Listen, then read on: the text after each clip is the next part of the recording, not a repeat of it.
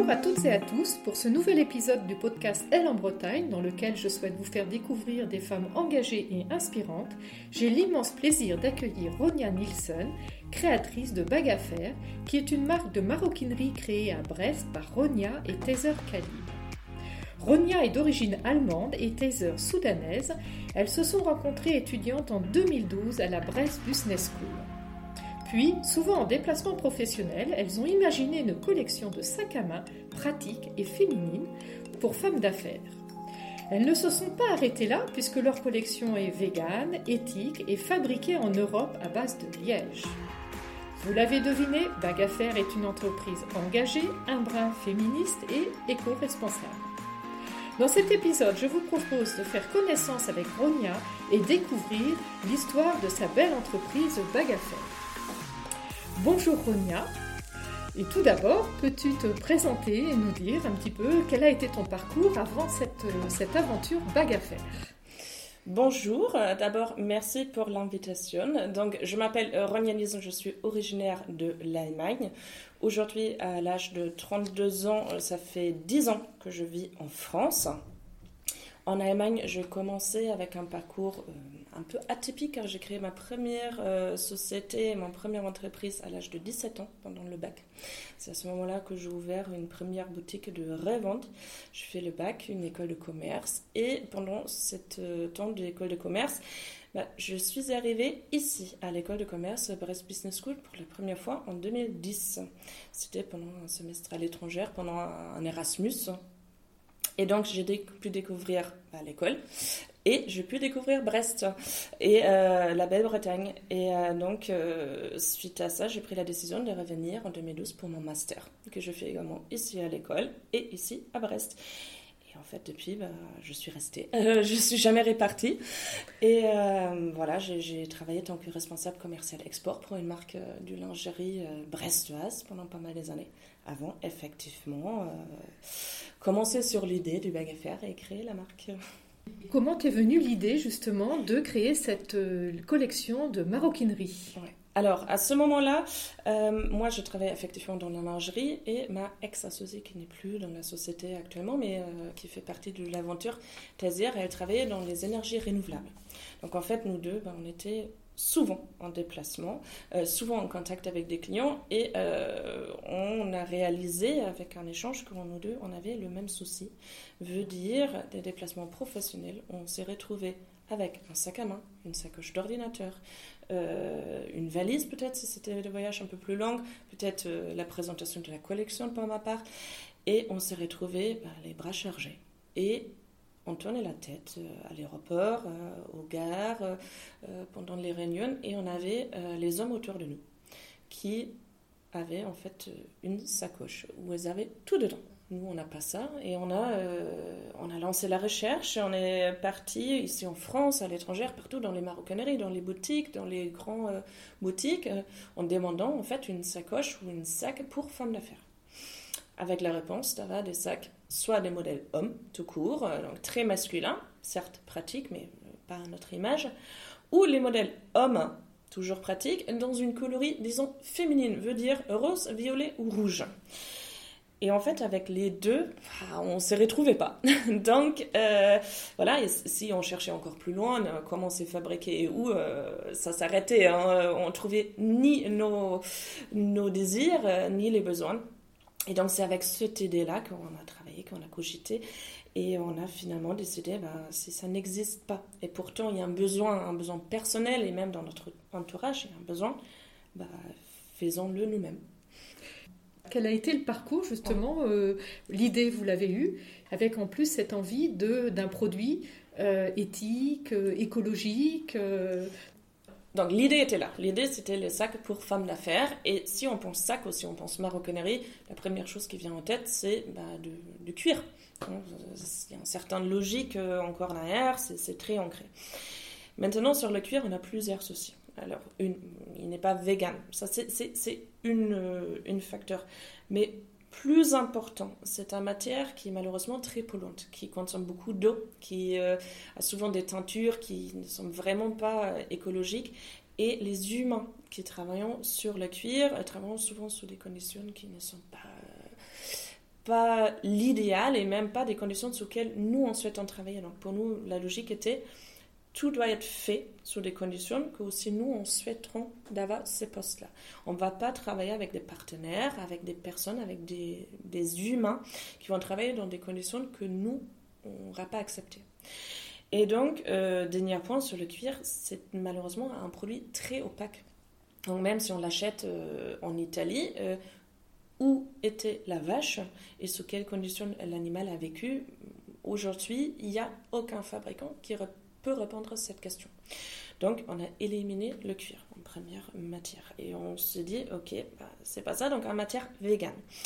Euh, et là, malheureusement, aujourd'hui, tout ce qu'on trouve, c'est du PVC, du polyuthérane il y a des matières innovantes euh, qui mélangent euh, des pommes avec du polyuthérane, du ananas avec du polyuthérane. Donc finalement, soit c'est du pur plastique, soit ça revient à une matière qui est mélangée avec du plastique, euh, qui certes est vegan, qui est résistante, mais qui à la fin d'utilisation, à la fin de vie, va finir sur des décharges, va finir brûler. Va... Donc pareil, on s'est dit, ouais, on aimerait bien faire des sacs qui durent.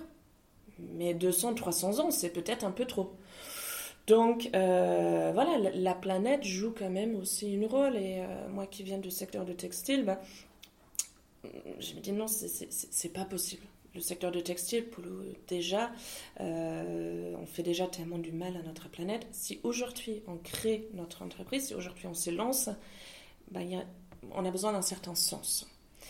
Et donc, euh, c'est avec des recherches et notamment une, voyage euh, en 2016 au Portugal qu'on a pu découvrir le liège. Et euh, on a pu découvrir cette matière qui est super résistante, qui est imperméable, qui fonctionne très bien sur tout ce qui est maroquinerie. Et si on le travaille bien, malheureusement il y a aussi des pratiques différentes, veut dire sur un base du textile qui est naturel, donc, comme par exemple du coton, bah, ça reste une matière qui va rester biodégradable, compostable. Donc euh, voilà, la première étape, c'était le matière. D'accord, donc du coup, vous êtes parti après ces différentes recherches sur du liège et suite à ce voyage au Portugal. C'est ça, et c'est en Portugal on a pu rencontrer bah, des, très très belles euh, personnes qui, voilà, qui, qui, font vraiment un travail qui est chouette avec euh, des bonnes conditions, avec un respect sur l'humain, sur la nature. voilà, et on a pu se retrouver sur ça. Vous êtes parti en effet sur le liège. Vous n'en êtes pas resté là parce que un sac à main ou un, sac de voyage, ce n'est pas que la matière. Non. Alors la matière, c'est un grand élément. Effectivement, le design, l'idée, c'était là. Mais on a besoin de quelques matières en plus, euh, comme euh, des pièces métalliques, des fermetures à glissière, euh, des petits accessoires, et ça va jusqu'à l'étiquette. Et pareil, on a eu le même souhait. On a eu le souhait de connaître les conditions où, comment et par qui ces matières sont fabriquées. Et euh, donc, on a éliminé toutes les matières euh, dès le début qui ne viennent pas, qui ne sont pas originaires de l'Union européenne, pour avoir une proximité, pour avoir un vrai contact avec les personnes et pour pouvoir les rencontrer.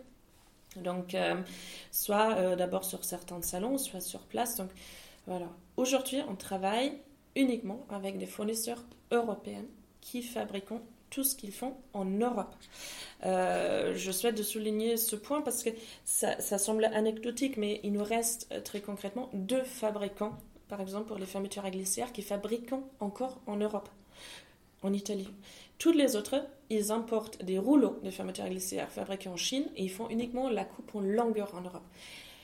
Sauf que pour nous, ce n'était pas suffisant. Donc, euh, on a fait énormément de recherches, on a euh, fait euh, énormément de rencontres et on a dû éliminer énormément de fournisseurs.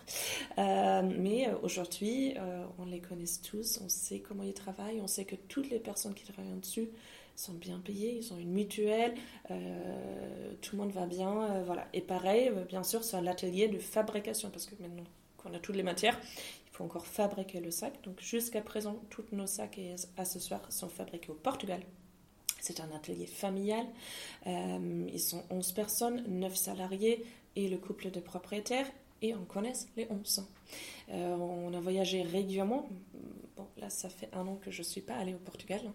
Mais euh, avant, j'étais vraiment tout le temps, on se connaît. Et, c'est des, des, bonnes conditions et c'est des conditions sous lesquelles nous aussi, on, pourrait bien travailler. Donc, voilà. Et comme tu le disais lorsque nous avons préparé, 70% des emplois sont occupés par des femmes. Oui, dans, le, secteur du textile. Tout à fait. Et pour euh, en plus, du coup, ça rajoute hein, une marque euh, qui, euh, qui a cette approche féministe, veut dire égalitaire, donner un outil pour les femmes d'affaires pour leur travail. Donc par le biais de sac, hein, un sac qui est pratique, euh, féminine et de coup éthique, bah, si en plus de ça on fait travailler sous les mauvaises conditions les femmes euh, sans les respecter, sans euh, les payer correctement, sans assurer qu'ils ont... On imagine mal, mais même en Europe, il y a des, des, ateliers textiles qui n'ont pas de lumière naturelle, qui n'ont pas d'aération, qui n'ont pas de pauses. Voilà, bah, ça semble complètement aberrant de faire ça à nos yeux, euh, d'être féministe, de donner des pouvoirs avec nos sacs le moment qu'on les vend, mais qu'on les fabrique sous des conditions qui ne sont pas féministes du tout. Donc, euh, bien sûr, ça, a joué énormément euh, sur cet axe-là. Et même aujourd'hui, pour nous, dans l'atelier, par exemple, sur les 11 personnes, c'est uniquement dans le couplet de propriétaires qui est un homme. Toutes les autres sont des femmes. Dans l'atelier du tissu, effectivement, là, on est presque sur les 70% en, en termes des hommes-femmes. Mais donc vous avez en effet cette dimension donc de produits écologiques et cette dimension humaine avec euh, justement euh, ben, préserver l'emploi et aussi les conditions de travail.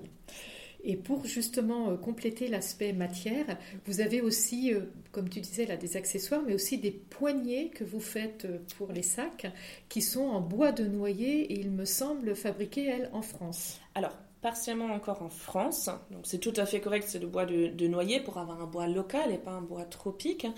Euh, partiellement encore en France, c'était fait par un artisan qui va partir à la retraite. Donc on a dû chercher une alternative. Donc, ils sont euh, maintenant fabriqués en Barvière, euh, en sud de l'Allemagne, euh, mais pareil, dans un atelier familial, donc qui là va changer de père en fils, qui a une dizaine d'employés, qui travaille vraiment traditionnel.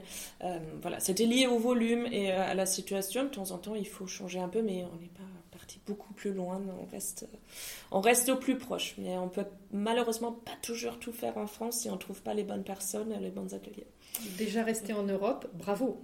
Pour terminer sur les matières encore, euh, tu m'as parlé lors de la préparation également du lin. C'est ça. Alors là, grand, grand, grande nouveauté. Euh, on lance euh, une toute nouvelle matière et du coup aussi une toute nouvelle collection. Et on a voulu faire encore mieux. On va jamais être parfait, personne n'est parfait, mais si on peut faire mieux, autant de le faire. Donc aujourd'hui, comme je le disais au début, on travaille le liège notamment sur du coton. Maintenant, on sait bien que le coton ne pousse pas en France. Et même si euh, on le travaille bio, ça reste une plante qui consomme beaucoup d'eau, euh, des engrais et même bio un peu de pesticides.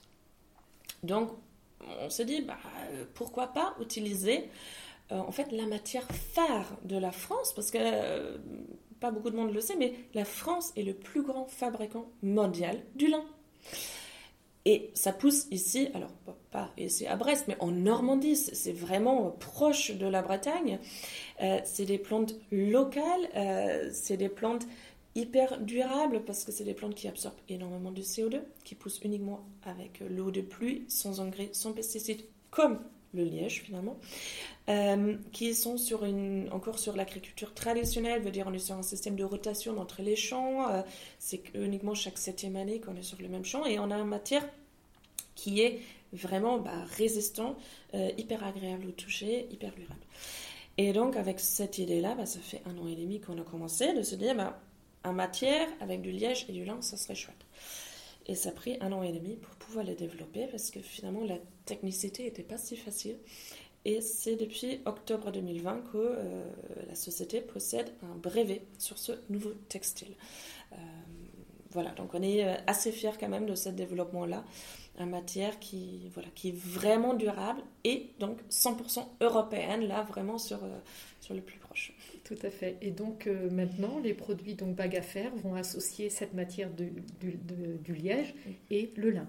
C'est ça. Alors, c'est un tissu, hein, du, du, liège et du lin ensemble, et on va du coup basculer vers ce matière et aussi lancer euh, une nouvelle collection, là, au mois de mai, ce matière, et on voulait aller encore plus loin dans notre démarche, et plus loin pour nous veut dire plus proche. Euh, veut dire, là, ça va être euh, du Made in France, et encore mieux, ça va être du Made in Bretagne. Donc, euh, on travaille euh, à Saint-Malo, dans un atelier d'insertion avec des personnes en situation de handicap pour cette nouvelle collection. Donc euh, là, c'est à nouveau cette dimension éthique qui, qui est importante pour vous et vous continuez, et comme tu dis, en plus en quasi local, parce que Saint-Malo, ça reste la Bretagne. C'est ça. On, essaye de faire au plus proche, au mieux. Euh, il y a toujours des choses qu'on peut améliorer, mais euh, voilà, déjà ça, c'est pas trop mal. Et pour euh, la grande surprise, là, c'est vraiment en exclusivité, mais sur certaines pièces qui vont basculer, certains accessoires qui vont basculer entre le Made in Portugal et Made in France. Grande surprise, certes pour les consommateurs, mais ça va être moins cher. On aura certains accessoires qui vont être plus proche de nous et moins cher. Alors, il y a certes des, techniques, hein, comment on arrive à ça. Je ne vais pas tout dévoiler euh, euh, comment on va le faire. C'est sur la question des coutures, c'est sur certains détails. Mais je souhaite aussi de passer ce message-là qu'on peut faire du Made in France sur un prix raisonnable, sur un prix juste. Hein. donc, c'est pas du pas cher ou premier prix, mais sur un prix juste et raisonnable. je pense que c'est important. Oui, en effet, vous apportez la preuve qu'on peut fabriquer euh, en local, voire des coûts en Bretagne, avec un prix euh, tout à fait correct et juste, comme tu le dis. La fast fashion, pour vous, n'est pas un sujet? Non, ah non, on est très très loin de ça, euh, heureusement, on va dire, parce que c'est... Euh, non, aujourd'hui, euh, on vit dans un monde de surconsommation.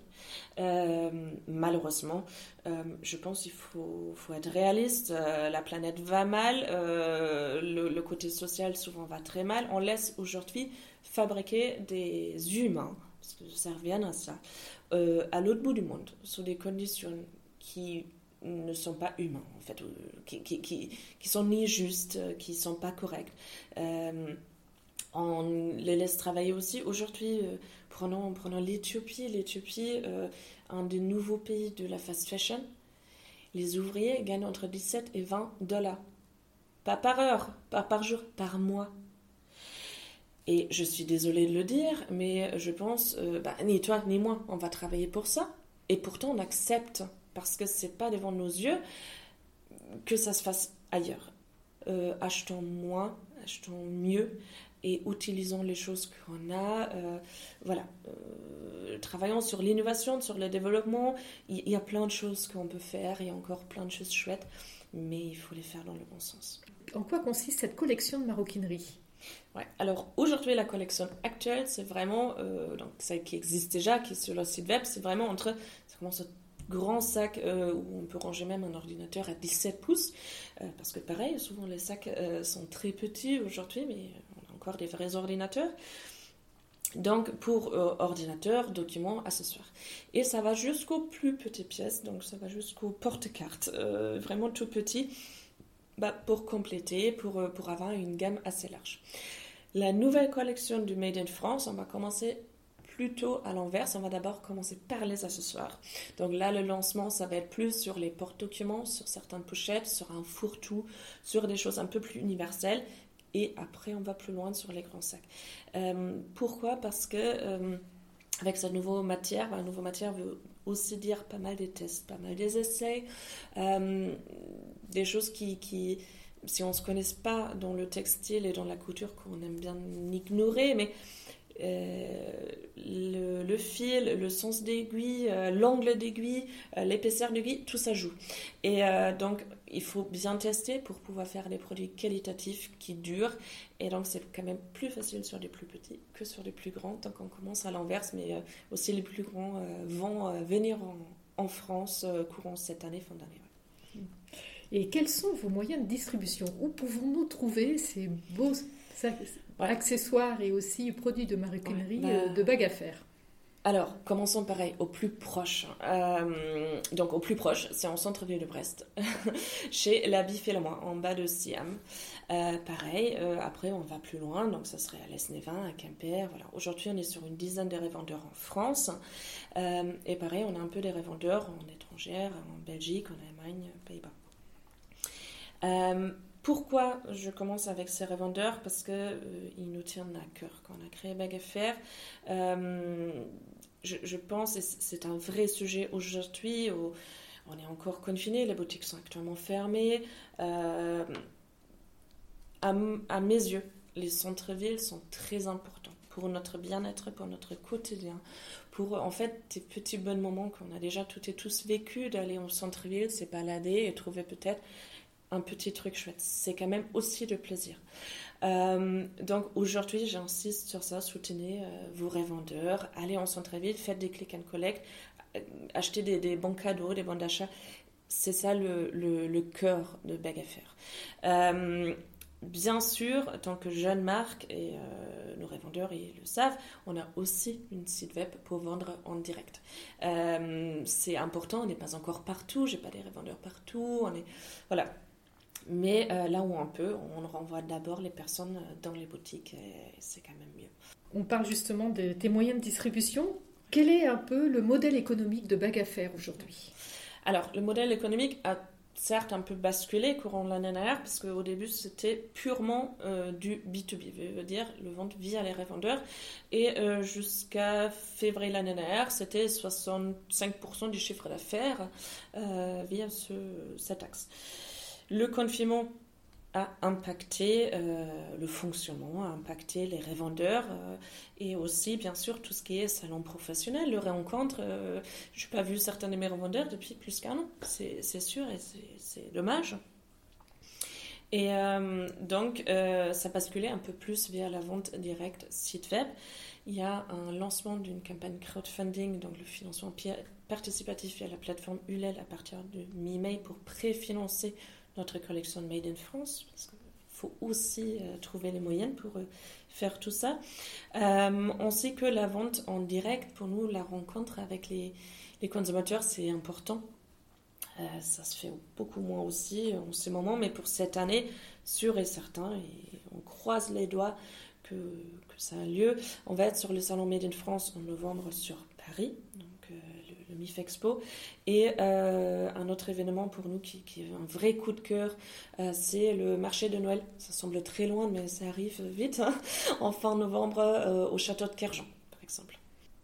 Ronia, quelle est ta fierté dans cette entreprise Bag Alors, je pense à une fierté, ça va être compliqué, mais je pense les, les plus grandes fiertés, c'est les moments où on a des, des personnes qui ont acheté nos sacs qui reviennent vers nous euh, avec un, avis, avec un retour positif, qui nous font des emails, qui nous appellent et qui nous disent c'est tellement chouette, ça facilite mon quotidien.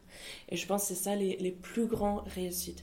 Euh, pour donner un exemple, euh, peut-être notre cliente la, plus loin de nous, elle est à New Jersey, en États-Unis, euh, qui a nous contacté très tôt. Euh, elle accompagne des personnes euh, dans le côté juridique une fois qu'ils ont sur la partie de, de, de quitter le prison. En fait, elle est avocate sur quand même un sujet assez délicat. une de nos premières clientes qui a aujourd'hui deux sacs de nous. Et voilà, qui, qui, a nous fait des retours euh, exceptionnels, qui me dit, voilà, mon quotidien professionnel a changé. C'est tellement plus facile. Je ne me pose plus la question comment tout ranger, comment tout amener. Euh, voilà. C'est, ça qui, qui, est très motivant. Et en fait, la deuxième, il faut, que je te rajoute une deuxième, je suis désolée, mais c'est euh, les moments, ça fait effectivement un an, mais les moments quand on voyage, quand on va dans les ateliers, quand on rencontre les personnes qui sont heureuses de faire leur travail. Euh, moi, quand je vais au Portugal, j'annonce jamais. Et c'est, en fait, j'ai cet accord avec mes ateliers. J'annonce jamais quand je viens. Donc, je viens et j'aime bien venir très tôt. Donc, euh, par exemple, les, personnes qui travaillent sur nos textiles, ils commencent à 7 h du matin. Donc, j'aime bien arriver à 6h30. Je parle pas portugais, mais de prendre un petit café avec eux euh, le matin, très tôt, au soleil de voir qu'ils sont heureuses de faire leur travail, qu'ils sont contentes de venir au travail et qu'ils sont aussi contentes de, de me voir et d'avoir le vrai contact, de voir les visages derrière euh, quand je les montre les photos des derniers shootings ou qu'est-ce qu'on a fait, voilà. Même si on ne parle pas la même langue, je pense on peut ressentir, on peut voir que les personnes sont heureuses et, c'est ça qui fait que je me lève chaque matin et je me dis c'est chouette. En fait, il y a une certaine réussite euh, dans ça et, et je pense que c'est ça qui est important on ressent bien la dimension humaine qui est importante euh, pour toi et puis pour l'entreprise. Quels sont les sujets sur lesquels tu as pu avoir euh, quelques difficultés? Alors, les doutes, je les écarte assez vite. Mais il ne faut pas ignorer que dans, le, dans l'entrepreneuriat, il y a des moments où on se dit, mais en fait, peut-être ce n'était pas la bonne idée, ça ne fonctionne pas tout de suite. Euh, l'idée du, du, nouveau textile, quand j'ai commencé, je me dis, ça doit être facile, on remplace le coton par du lin, point. Oui, ben un an et demi. Un an et demi des tests, des essais, euh, ça fonctionne pas comme ça. Euh, le col, euh, le lin adore l'eau et le col est trop absorbé. Changer vers un autre col qui n'est pas compostable, c'était pas une alternative. mais il y a des moments où on se dit, c'est complexe quand même. Mais je pense les, les réussites ou les moments positifs sont plus importants. Et donc, euh, très vite, ça bascule vers le positif. Dans ton parcours, qui ont été tes mentors, tes inspirants, tes partenaires? Alors aujourd'hui, je... c'est avec euh, fierté. Alors un des, partenaires, en fait, c'est là où tout a commencé pour moi. Euh, je suis arrivée ici sur Brest à l'école de commerce et en fait on est toujours. Euh, veut dire aujourd'hui ça fait deux ans qu'on est à l'incubateur euh, de Brest Business School euh, avec un très très bon soutien sur cette côté là et ça nous aide énormément dans notre quotidien. Et deuxièmement en termes de des personnes avec qui j'ai une relation très proche et qui sont toujours là pour un conseil et toujours accessible c'est Eloise et Thomas les fondateur de Slovier. Slovier, c'est un label de la mode éthique en France où on trouve des petits marques comme nous et ça va euh, plus connu jusqu'au slip français. Je veux dire des marques qui ont des vraies valeurs, des vraies valeurs éthiques sur toute l'échelle de la fabrication. C'est un label, donc il faut passer à un audit annuel. Et euh, j'insiste sur ça parce qu'il y a plein de labels, une fois obtenu, c'est ta vie. Ici, c'est vraiment la preuve chaque année qu'on travaille dans le bon sens. voilà. Euh, et donc, euh, pareil, il y, a, beaucoup d'échanges et euh, beaucoup de conseils euh, entre les marques de label et aussi avec les fondateurs du label. Et ça aide aussi parce que finalement, on se retrouve avec les autres fondateurs sur les mêmes soucis, les mêmes questions, notamment dans le secteur du textile.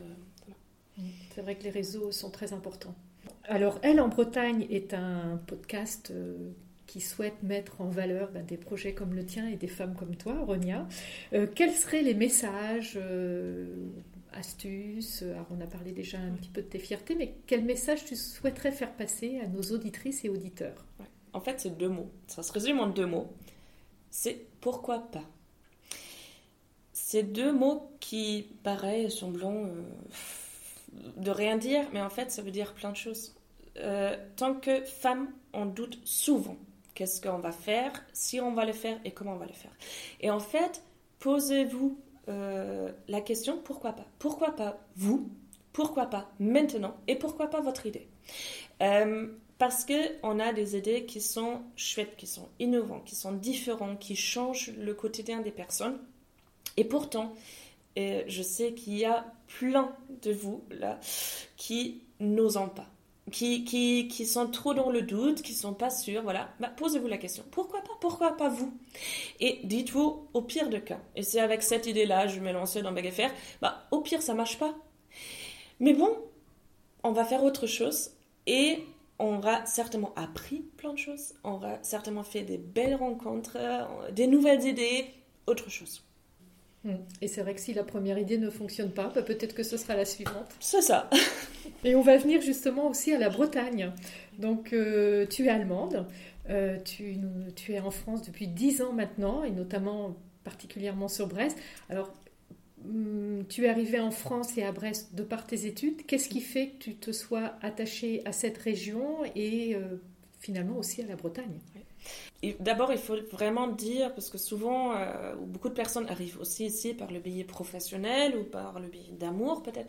Pour moi, c'était un vrai choix. Moi, je, fais le choix de rester ici pour effectivement plusieurs raisons, et particulièrement Brest, pour le côté... Euh, bah, alors, je pense là, tout le monde est d'accord. La Bretagne est magnifique en termes des, plages, en termes de... Encore hier soir, on a fait un shooting euh, jusqu'à 21h sur les plages euh, bretonnes, mais a ça nulle part ailleurs, désolé. mais même pour le côté du confort de vie, j'adore Brest. C'est vraiment, euh, c'est une ville où je suis, je suis très très attachée parce que c'est la bonne taille. Tout est accessible, rien n'est trop loin, rien n'est trop proche. On a tout ce qu'il nous faut en termes d'offres culturelles, en termes de centre-ville, en termes, mais même pour, euh, pour bouger finalement. On a un aéroport, on a la gare, euh, on est au bout du monde. Mais ouais, en même temps, le bout du monde fait qu'on a la mer en face et on est hyper euh, proche de New York, par exemple, qui peut dire ça sinon. Donc, euh, non, moi, j'adore de, de, vivre ici, j'adore euh, les personnes que je rencontre, j'adore les, les, histoires, j'adore la nature. Donc, je vais rester encore un peu. Et as-tu pensé à un moment t'associer avec, finalement, peut-être une, une, grande marque? Alors, pour être honnête, non. Euh, aussi parce que j'aime bien effectivement pouvoir encore innover, changer et faire un peu comme j'ai envie de tester, de faire autrement. Je pense à partir du moment qu'on est avec effectivement une grande marque, une grande maison française qui, sont belles aussi, on a plus des moyennes financières, mais on a aussi plus des obligations. Euh, peut-être un jour, mais pour l'instant c'est pas le bon moment, donc euh, on verra dans l'avenir est-ce que tu as été approché par une, marque justement? Alors, pour un rachat, une coopération, non, mais euh, sans, les nommer, on va dire les grands de la Marocanie française sont quand même euh, en contact et en observation qu'est-ce qu'on fait en permanence. Et là où je, ils sont le bienvenus, c'est effectivement sur le brevet du nouveau textile, euh, de vendre le textile en B2B, en direct. Pourquoi pas? Avec plaisir. Oui, ça peut être, c'est vrai, pour toi, une forme de diversification. C'est ça. D'aller un peu plus loin, de finalement se faire connaître via ce billet-là, euh, pas sous la marque Bag mais la société, la société Artefact, donc ça fonctionne très bien aussi de, vraiment euh, séparer les deux finalement. Un grand merci Ronia pour cet échange passionnant. On sent pleinement ce qui t'anime, tes valeurs, ton engagement pour cette belle entreprise, euh, pour une société plus inclusive, plus respectueuse de l'environnement et des femmes.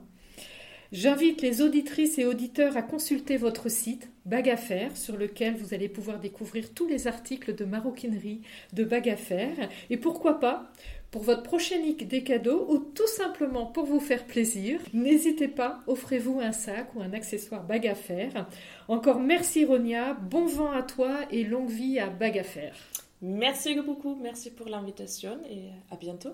À bientôt.